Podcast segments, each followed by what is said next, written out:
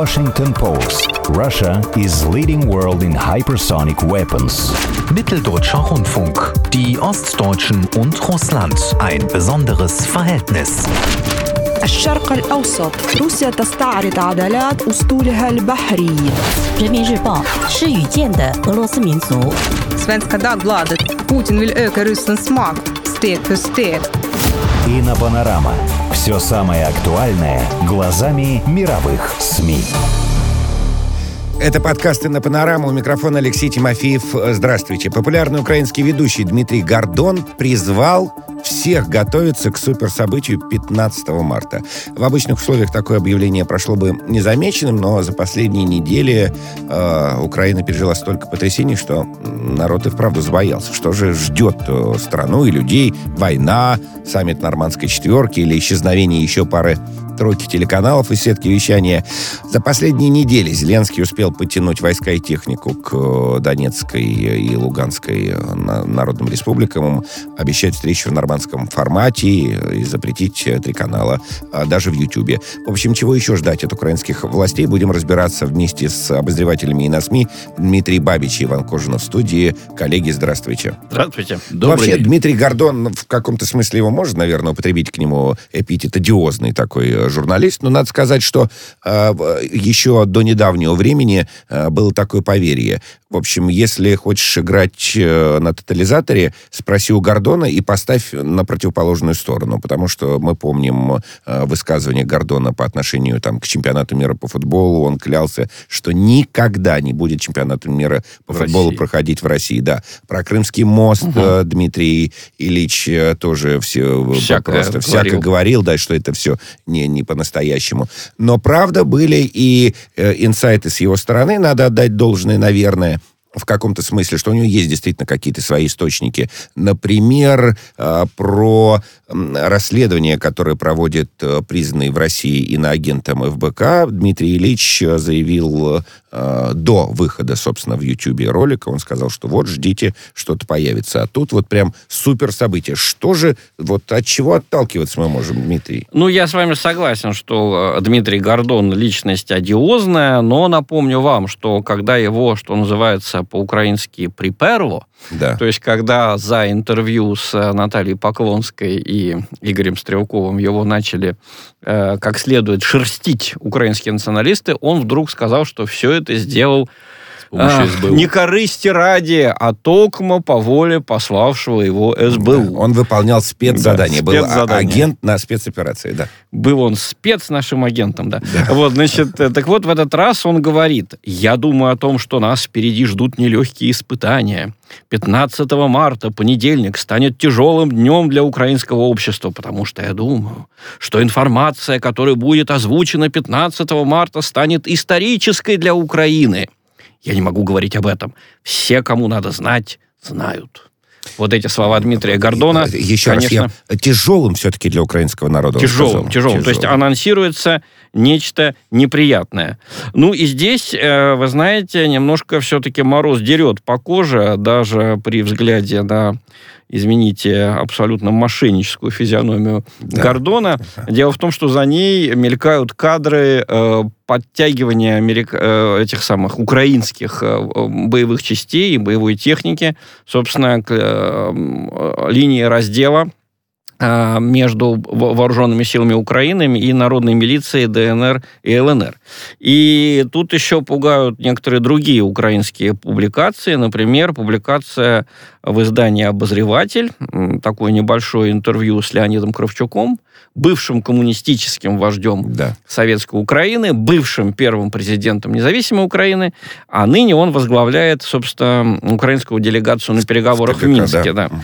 Так вот, э, Кравчук э, говорит прямо, это война, и говорит, что э, значит, вся ответственность за возможное обострение в Донбассе, за новые перестрелки, вся будет лежать на России и э, сообщает, что новые перестрелки будут означать односторонний выход российской стороны из режима прекращения огня. Конец цитаты. Но это показывает, что Кравчук вообще-то не читал э, Минские соглашения, так и не прочел эти две с половиной страницы, потому что, э, посмотрите, этот текст там России вообще не упоминается. Там речь идет о снятии блокады, ДНР ЛНР. О выборах, о границе. Там речь идет о, да, о специальном статусе, не об автономии, но Да. о специальном статусе. О, о том, что в самом конце речь идет о восстановлении украинского контроля над границей, но там речи не идет о России. Поэтому какую российскую сторону он имеет в виду? Но это показывает, что на Украине, к сожалению, несерьезно относятся к Минским соглашениям. А если относятся к ним несерьезно, то это значит, что войну можно продолжить. А, м, кстати, еще самое, Да, пожалуйста. может быть, страшное э, из всего, что говорится сейчас э, э, в Киеве, э, это то, что э, говорится о том, что украинская армия сегодня готова противостоять российской армии в полном масштабе. Что она не такая, как в 2014 году или в 2015. Ну, несколько самоуверенно, мне кажется, да. Но, да, ну, ну, предположим, да. Горячие головы. Но, тем не менее, а на, на какой основе делаются такие заявления? Вот э, цитирую вам газету «День», тоже украинская газета «День», ее статью вы можете посмотреть у нас на сайте и на СМИ. А, Статья называется так «Бодро. В чем заключается сила глобальной Британии?» Оказывается, Британия подарила Украине катера. Значит, э, военно-морские катера, э, которые, собственно, э, британские Продала, атташе. продала. э, ну, я думаю, да, по, по скидке, по большой скидке. Вот, э, по, по поводу этих э, катеров, э, значит, а- а, военный атташе посольства Британии в Киеве, э, коммодор королевских ВМС, как подчеркивает газета «День», э, Том Вудс дал интервью газете «День», и вот что он там говорит. Украина имеет достаточно четкую стратегию относительно ВМС до 2035 года. О как, да? Э, то есть на 15 лет вперед. Э, Эта стратегия, кстати, была разработана совместно с США и Великобританией. И первой частью этой стратегии является москитный флот. Что такое москитный флот, объясняет английский пресс-атташе, э, военный атташе. Это маленькие вот эти корабли, катера, и зачем они будут применяться? Э, Цитирую э, британского военного атташе.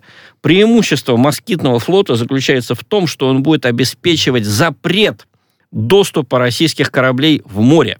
Иными словами, наш москитный флот будет сдерживать и обеспечит оборону Украины против Черноморского флота, нарушающего территориальную целостность Украины. То есть вместо одного линкора полторы тысячи э, надувных резиновых лодок. То есть только да. соберется вот какой-то этот линкор или Да, крейсер выйти, да. да. с рейда Севастополя. Ну, пока речь и идет тут в о него десятках. вцепляются, Москиты. вцепляются вот эти москиты. Москиты, да. И, значит, э, вот по- сообщает британский э, военный атташе, что США предоставят Украине патрульные катера класса Island и Mark 6. А Украина имеет вполне, с его точки зрения, боеспособные катера системы «Гюрза». Вот, то есть, э, в принципе, обострение может быть не только на суше, но и на море. Мы все помним историю с э, Провокация проходом, проходом да. э, через Керченский пролив, попытка прохода в Азовское море. Да, значит, я позволю себе два, две таких ремарки. Значит, по поводу Минских, Минских соглашений. На этой неделе глава офиса президента Украины Андрей Ермак заявил, что Украина ожидает одобрения России нового плана мирного урегулирования ситуации в Донбассе. И по его словам, вот на что я обратил внимание, э, значит, э, вот, это, вот этот новый план мирного урегулирования отвечает духу Минских соглашений. Духу, Мин- не букве, а ведь именно в букве, как мы помним, э, собственно, Смысл. э, смысл этих, этих, и дух, и смысл, и вообще все что угодно этих Минских соглашений. Ведь именно буква и порядок, которая потом э, после уже э, Минских договоренностей э, была продублирована Штайнмайером э, в знаменитой формуле Штайнмайера, именно вот эта последовательность, не дух, э, да, а именно последовательность, четкий алгоритм. Вот что э, являлось э, ключевым, собственно, в этих договоренностях. А, И э, была еще у меня мысль по поводу Гордона и вот этого заявления войны. Знаете, я подумал, что, наверное, Гордон бы не анонсировал войну. Ну вот Мгм. мне так кажется. Но мне так кажется. Ну, сложный вопрос. Э, Я думаю, что э, вы совершенно правы насчет духа, так называемого духа э, Минских соглашений. Если вы будете читать западную прессу, то складывается впечатление, что э, Минские соглашения – это некие обязательства, которые взяла на себя Россия, Да. и что сводятся они к очень э, простой формуле. Просто Украина восстанавливает э, свою территориальную целостность, восстанавливает контроль над границей, вот и все вам Минские соглашения. При том, что в России в Минских соглашениях на самом деле вообще не упоминается, и при том, что это действительно последний пункт вот из этих всех э, 12 или 13 пунктов, которые там есть, вот последний из них это э, восстановление вот этого самого украинского пограничного контроля. Причем, да, наш министр иностранных дел все время э, настаивает, что вот пункты должны выполняться в том порядке, в котором они написаны.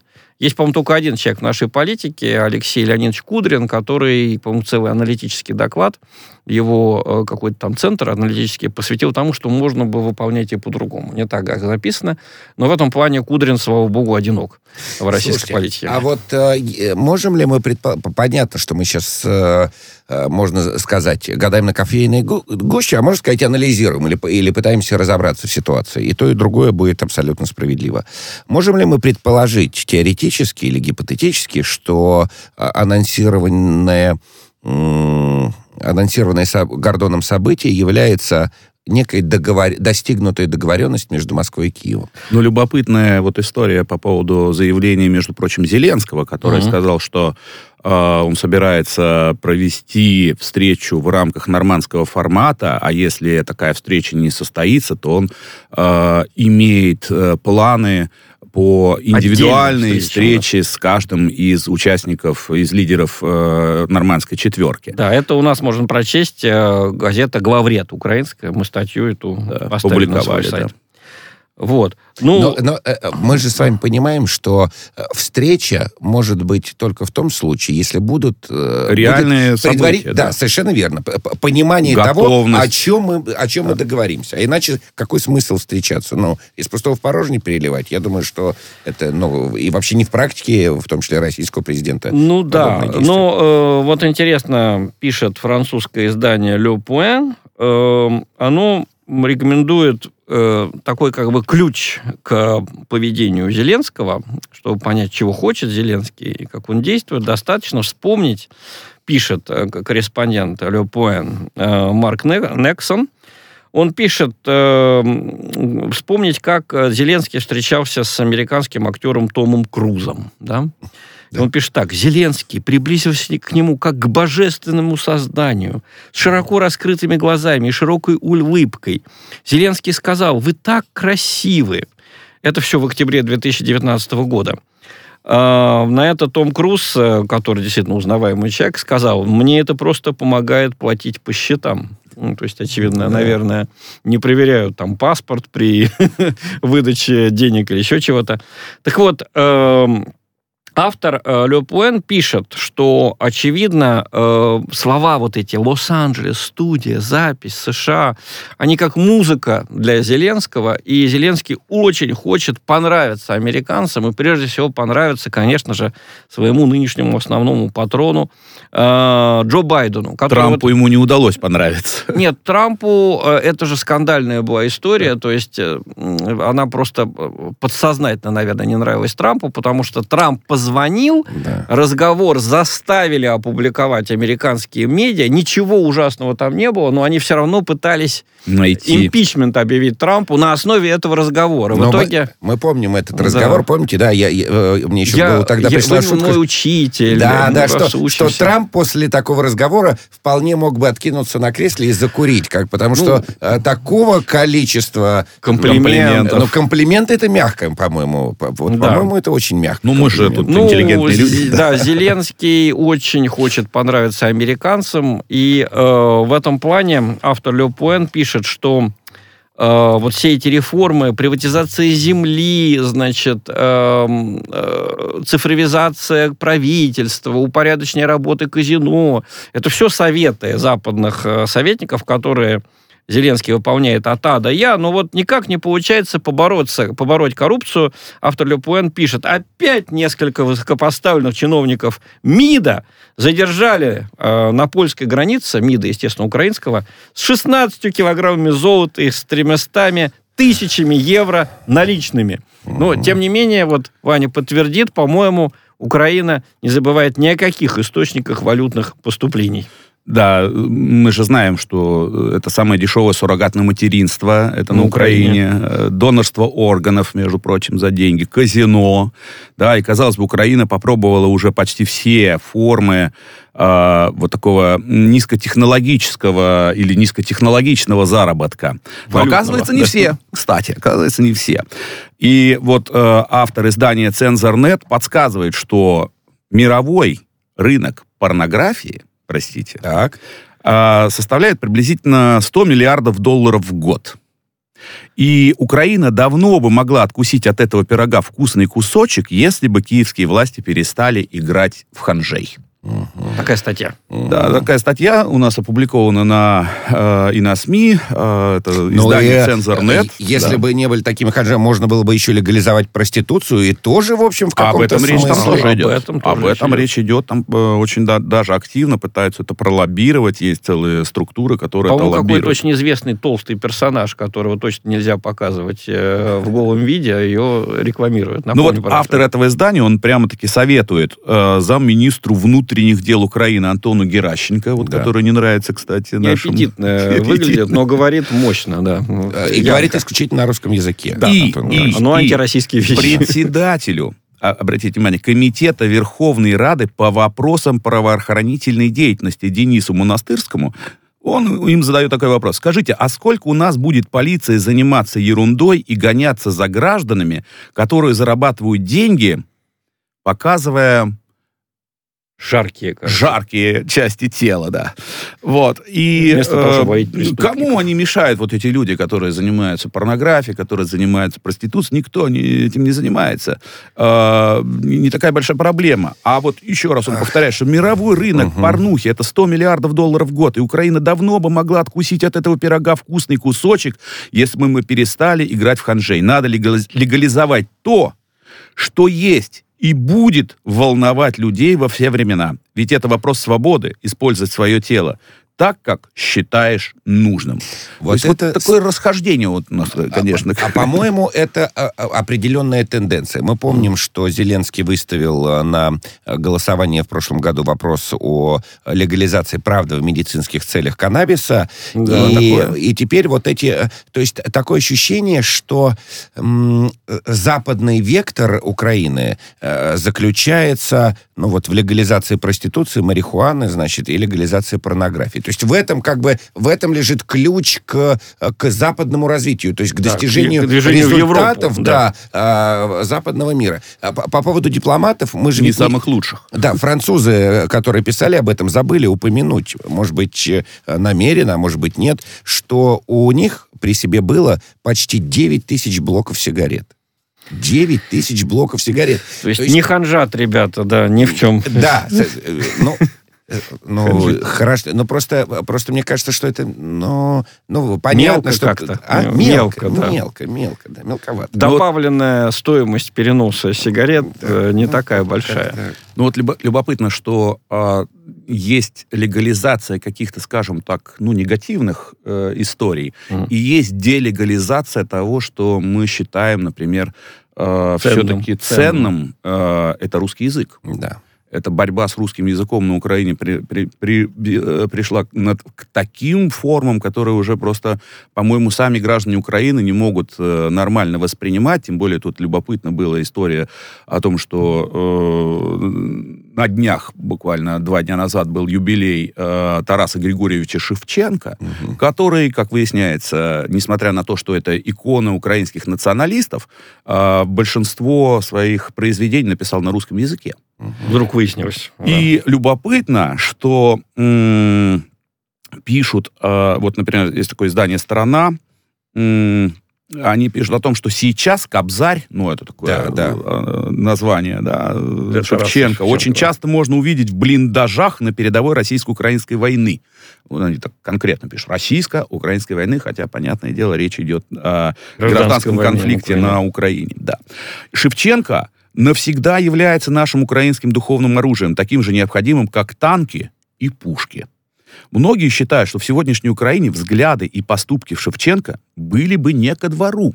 С другой стороны, пишет вот автор.